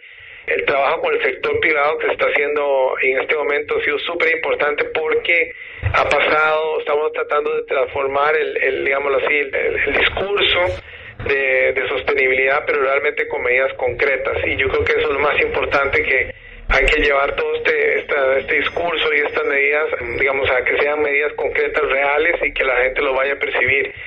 Sin embargo, los retos que tenemos son tan grandes que aunque se han logrado muchos éxitos, digamos, en realidad es, un, es, es ínfimo en comparación a lo que necesitamos para realmente eh, digámoslo así, que asegurarnos de que el planeta pueda seguir funcionando como, como un ente que nos, nos provea a nosotros y a las demás especies que existen ¿no? un medio para poder seguir sobreviviendo.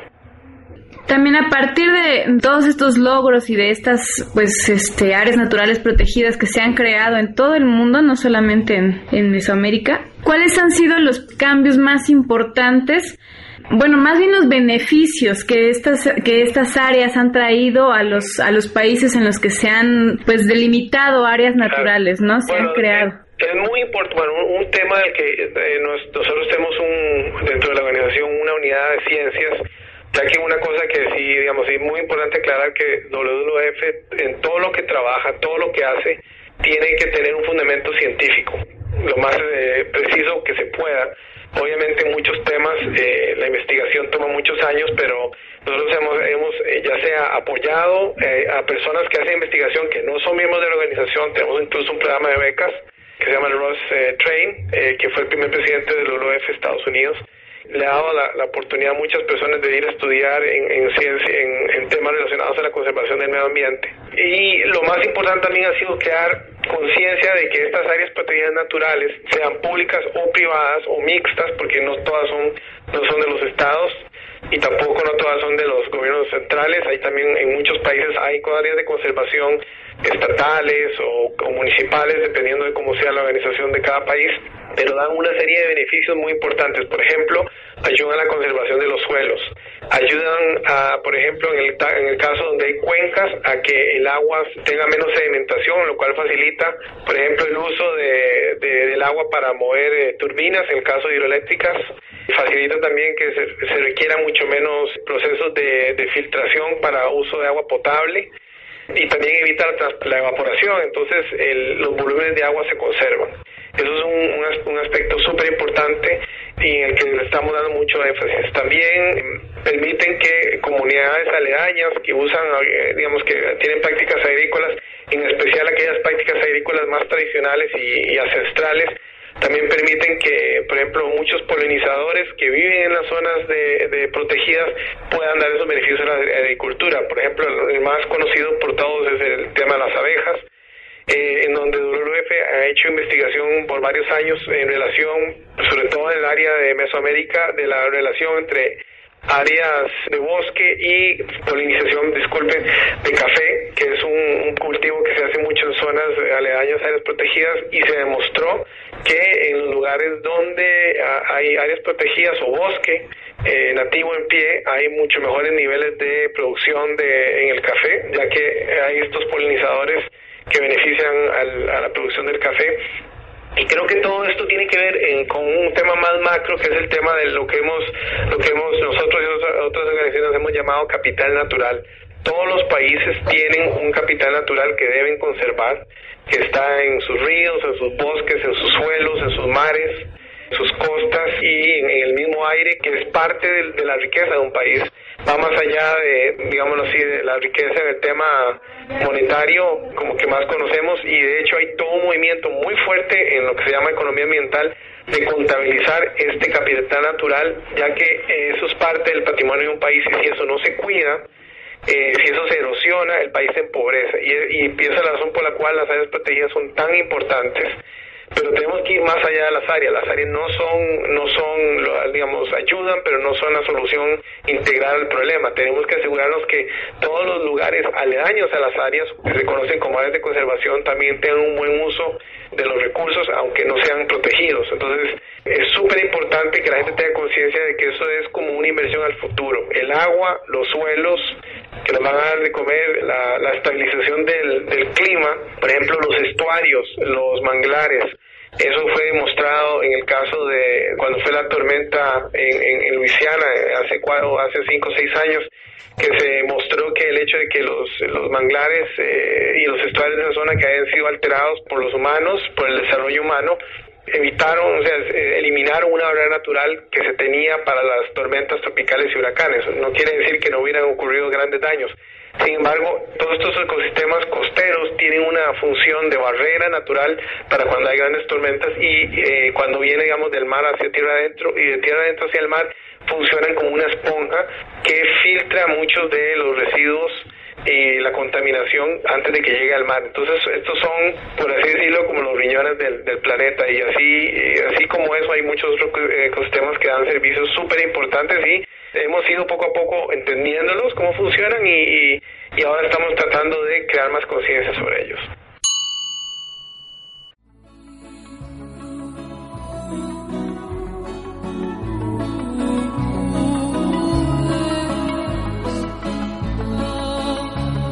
Por lo general, las especies en extinción suelen ser animales que de algún modo resultan de poca relevancia para la cotidianidad cultural de sus principales depredadores, las personas. Sin embargo, la capacidad destructiva que tenemos frente a los ecosistemas naturales y las especies que los habitan actualmente amenaza animales tan representativos dentro de la fauna como los tigres, los gorilas y los osos polares. El Fondo Mundial para la Vida Silvestre es una organización dedicada desde hace décadas a la preservación de los animales salvajes y ha publicado en el año 2010 la lista de los animales en peligro de extinción a los que deberíamos de prestar mayor atención.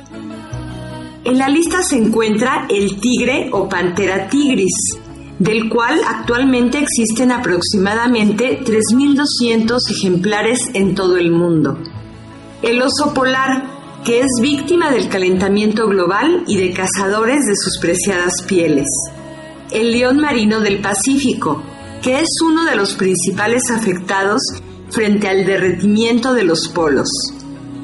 El pingüino Magellanic también está en peligro de extinción, ya que los peces, su principal alimento, han modificado sus rutas de tránsito por el calentamiento de las corrientes marinas. La tortuga espalda de cuero, de la cual actualmente solo quedan 3.200 tortugas hembra, lo que pone en riesgo el volumen de reproducción de esta especie para los próximos años el atún de cola azul, que es uno de los consentidos de los comedores de sushi, ya que su pesca desmedida está orillando a esta especie a las cercanías del colapso. El gorila de la montaña, del cual ya solamente se han detectado en entornos salvajes 772 ejemplares únicamente. La mariposa monarca, que a pesar de innovadores programas de conservación que se han aplicado, estos no han sido suficientes para garantizar la perduración de esta especie. El rinoceronte de Java, del que se calcula que actualmente solo existen dos pequeñas poblaciones que juntas suman alrededor de 60 ejemplares únicamente. Y para finalizar la lista del Fondo Mundial para la Vida Silvestre se encuentran los pandas gigantes, de los cuales solamente habitan en contextos salvajes 1.600 ejemplares. Es urgente actuar, ya que una especie, una vez que se ha extinguido, esto es para siempre.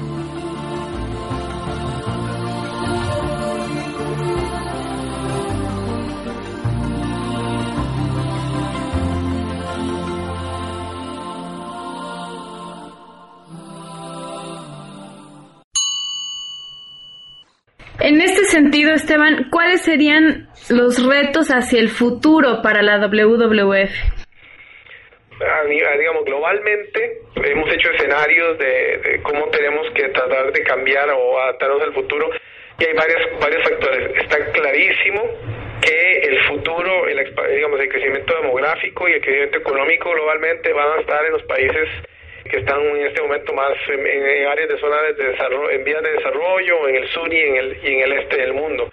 Entonces países como Brasil, México, Indonesia, India, China van a ser claves para el futuro del, del planeta y la humanidad. Entonces, eh, una de las cosas que nosotros estamos tratando de enfocarnos es en tener, en tratar de fortalecer nuestra presencia y nuestras actividades en esos países, ya que sabemos que el crecimiento demográfico planetario va a estar concentrado en, estos países. Entonces, el, la conciencia ambiental que tengan las, los hombres y mujeres de esos países va a ser lo que determine mucho cómo vamos a manejar los recursos naturales globales. Eso es eh, muy importante.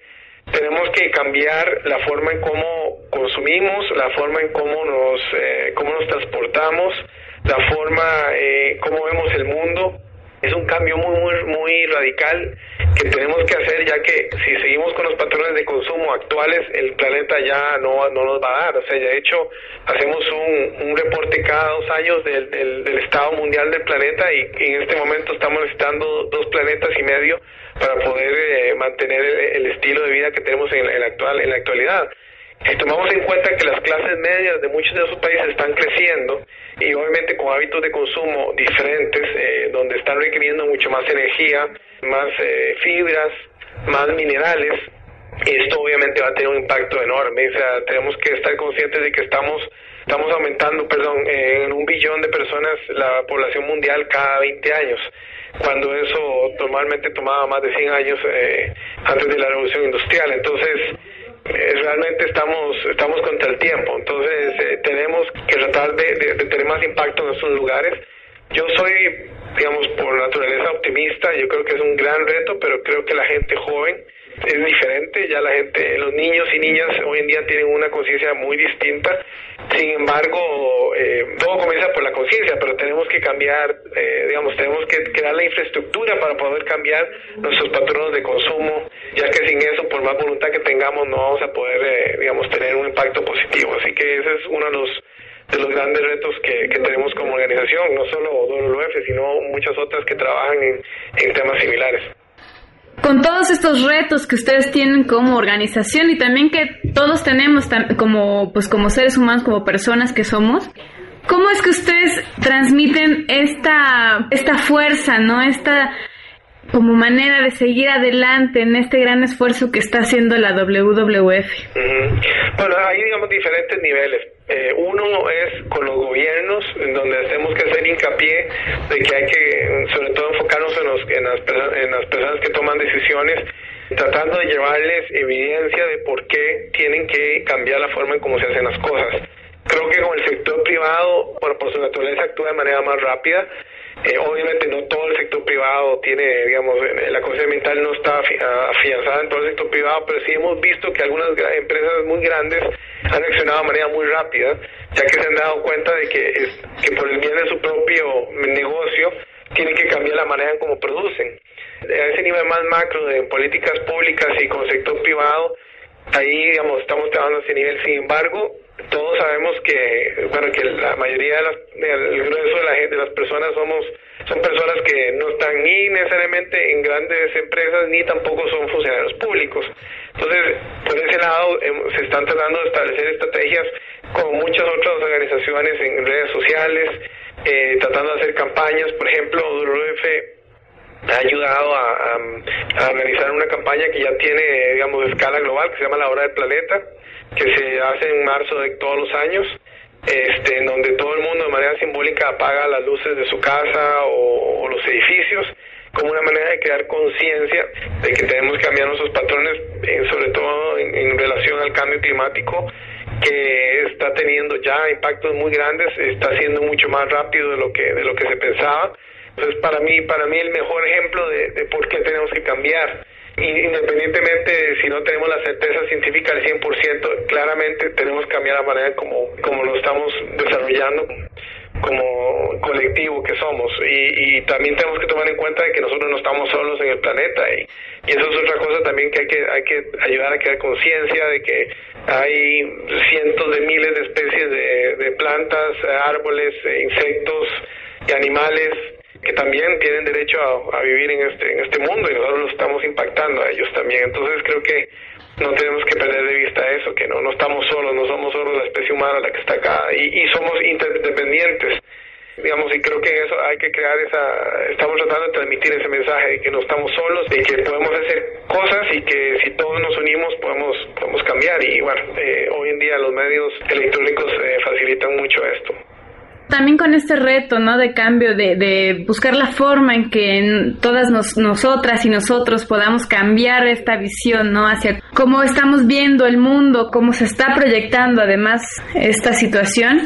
Ya para finalizar la entrevista, nos dieras un mensaje, pues, de aliento, ¿no? Para de alguna forma empezar a cambiar esta, esta visión. Claro. Bueno, cuando mucha gente me pregunta a mí bueno, ¿qué puedo hacer yo como una simple persona para cambiar todo esto? Son, son, problemas de una escala enorme, planetaria, y yo lo que siempre digo a todo el mundo es, tratemos de cambiar lo que está en nuestro poder cambiar. Pensemos el tipo de las decisiones que tomamos a diario, de, por ejemplo, de, qué tipo de transporte utilizamos, qué tipo de comida este, comemos, qué tipo de, digamos, de envolturas usamos, o sea, es revisemos, pensemos en todas estas decisiones, todas las cosas que a diario hacemos y busquemos la manera de cambiarlas. Cosas muy pequeñas, por ejemplo, como llevar bolsas de tela o reutilizar bolsas de plástico que nos han dado y no pedir bolsas nuevas, por ejemplo. Reciclar, pequeñas decisiones que si sumamos persona a persona, eh, cientos de miles a millones de millones, van a tener un impacto. Tratemos de cuestionar a nuestros gobernantes y hacerles preguntas de, bueno, ¿y ustedes qué están haciendo por el medio ambiente? Preguntarle a las, em, a las, em, a las empresas de, los productos que consumimos, bueno, ¿cuál es su huella ambiental y cómo está haciendo para cambiarla, reducirla? Tenemos que ser más críticos, eh, eh, digamos, en ese sentido, tenemos que tener mayor conciencia y creo que todos tenemos el poder de hacer que las cosas cambien, pero tenemos que ser todos juntos. Entonces, eso es lo que yo a todo el mundo le digo. Tenemos que inculcarle a los niños y niñas desde muy pequeños que esas decisiones van a hacer la diferencia al futuro. Y ahí es donde yo creo que está la clave. O sea, yo creo que no podemos pretender que, que vamos a tener la solución a todos los problemas ni que hay una, una bala de plata que va a solucionar todo. Por el contrario, pero cuando el poder de las ideas es lo más, lo más fuerte que existe son las ideas. Y ese cambio de mentalidad y esa idea tiene que eh, permear en todos nosotros. Y no importa la, donde estemos, la, clase social, el grupo al que pertenezcamos, todos podemos tomar decisiones que van a cambiar el futuro, tenemos que cambiar nuestros hábitos y ahí, por ahí donde tenemos que empezar. Entonces yo lo que le digo a, la gente en general, a gente joven es cambiemos, seamos coherentes con nuestras acciones todos los días, cambiemos, eh, demos el ejemplo y vamos y, van a ver que dando el ejemplo, el vecino, la vecina se va a dar cuenta de la diferencia, va a ir cambiando y tenemos que tratar de eh, hacer cambiar a la gente. La gente no no le da impacto o no no no no, no le hace daño al medio ambiente por por conciencia, porque así lo quiere, por lo general por falta de conocimiento y, y es nuestro deber, eh, digamos, mostrarle a las demás personas que sí se puede hacer un cambio. Pues muchísimas gracias, Esteban. No, con mucho gusto. No, con, aquí estamos a la orden cualquier cosa. Bueno, pues muchísimas gracias, Esteban. mucho gusto. Igualmente, hasta pronto. Acabamos de escuchar a Esteban Brenes del World Wildlife Fund desde Costa Rica.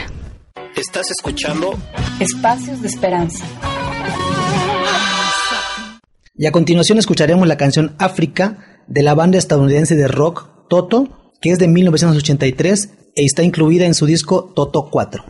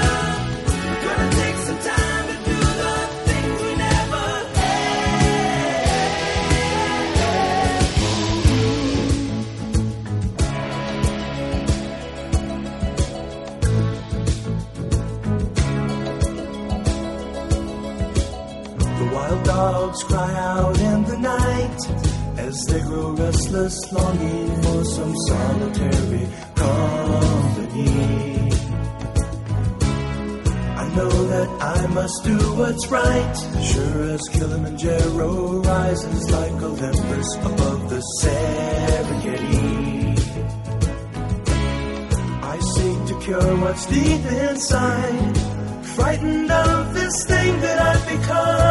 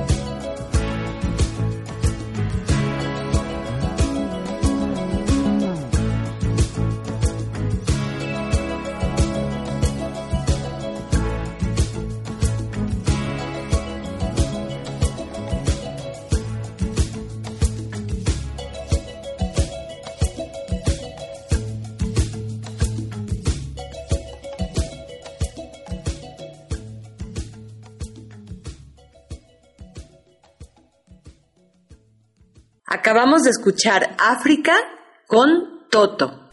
Toto es una banda estadounidense de rock formada en 1976 por músicos provenientes de Los Ángeles y combina diferentes estilos musicales como el blues, el rock, el pop, el jazz y el funk. Esta agrupación ha vendido más de 35 millones de discos y además han sido nominados en 10 ocasiones a los premios Grammy, incluyendo las categorías de Mejor Banda Nueva, Disco del Año, Producción del Año y Canción del Año. Asimismo, tienen el récord de más Grammys ganados en una misma jornada. En 1983 se llevaron seis galardones de este premio por el disco Toto 4, de donde se desprende la canción que acabamos de escuchar, África. Apenas dos años antes de que Toto lograra el premio Grammy por su obra número 4, en África, la UNESCO declaró Patrimonio Mundial de la Humanidad el Parque Nacional Serengeti. Este territorio es célebre a nivel mundial porque alberga a los cinco grandes animales, el león, el leopardo, el elefante, el rinoceronte y el búfalo. También en el Parque Nacional Serengeti hay hienas, guepardos, cebras, aves rapaces y especialmente ñúes que migran por miles cada año. El Parque Nacional Serengeti es quizá la evocación más importante de la abundancia y la diversidad que puede tener la vida silvestre. Por eso, Toto, en su canción África, dice lo siguiente.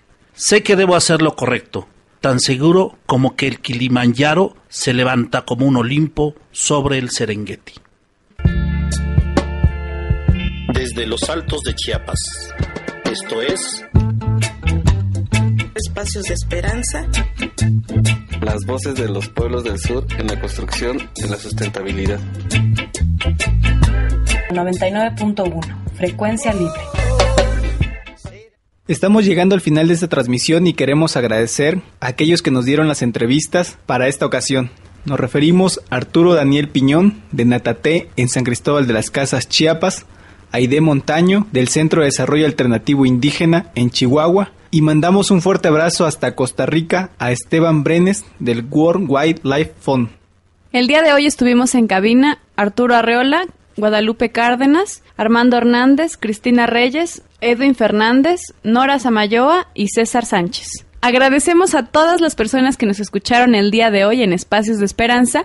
Les recordamos también que pueden visitar nuestra página web www.idesmac.org.mx, a escribirnos en nuestra página de Facebook Idesmac San Cristóbal o en el Twitter arroba idesmac o hashtag Espacios de Esperanza. También los queremos invitar a que nos sigan escuchando el próximo miércoles a partir de las 9 de la mañana. Agradecemos a la 99.1 Frecuencia Libre por la transmisión de este programa. Les dejamos con nuestro regalo literario en voz de Carlos Monsiváis. Hasta pronto.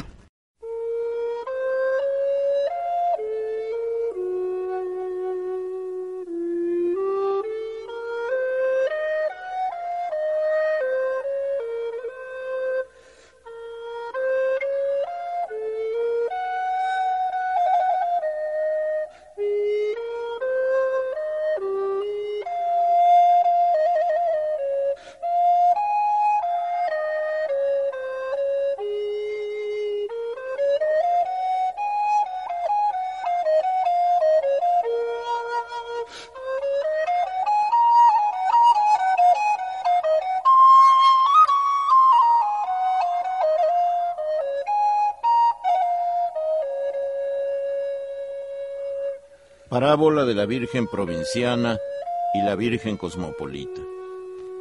Una Virgen Provinciana viajó a la gran ciudad a despedirse de su proveedor anual de obras pías que creía tener una leve enfermedad. Mientras lo buscaba, una Virgen Cosmopolita se desconcertó ante su aspecto conventual y misericordioso. ¿Tú qué sabes hacer? le preguntó con arrogancia. Tímida, la provinciana contestó, Nunca tengo malos pensamientos y sé hacer el bien y me gusta consolar enfermos y... La cosmopolita la miró de arriba abajo. ¿Y en cuántos idiomas te comunicas con los ángeles? Reinó un silencio consternado. Animada por el éxito, prosiguió la feroz inquisidora. ¿Puedes resumirme tu idea del pecado en un aforismo brillante? Tampoco hubo respuesta. Exaltada, Segura de su mundano conocimiento de lo divino, gritó la Virgen Cosmopolita. Que me parta un rayo si esta no es la criatura más dejada de la mano de Dios que he conocido.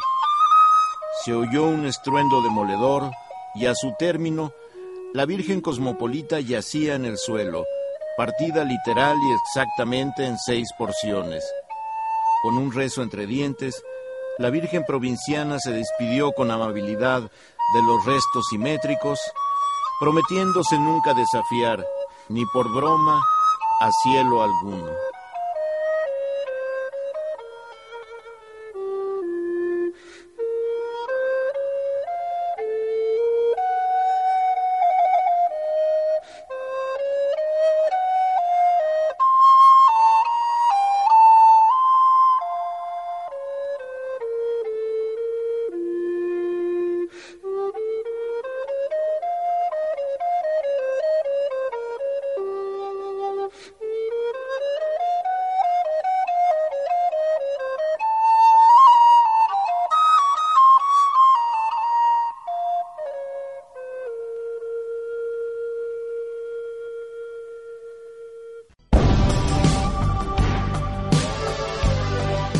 San Cristóbal para todos los otros sures, a los sures que están en el sur y a los sures que están en el norte. Espacios de esperanza Las voces de los pueblos del sur en la construcción de la sustentabilidad.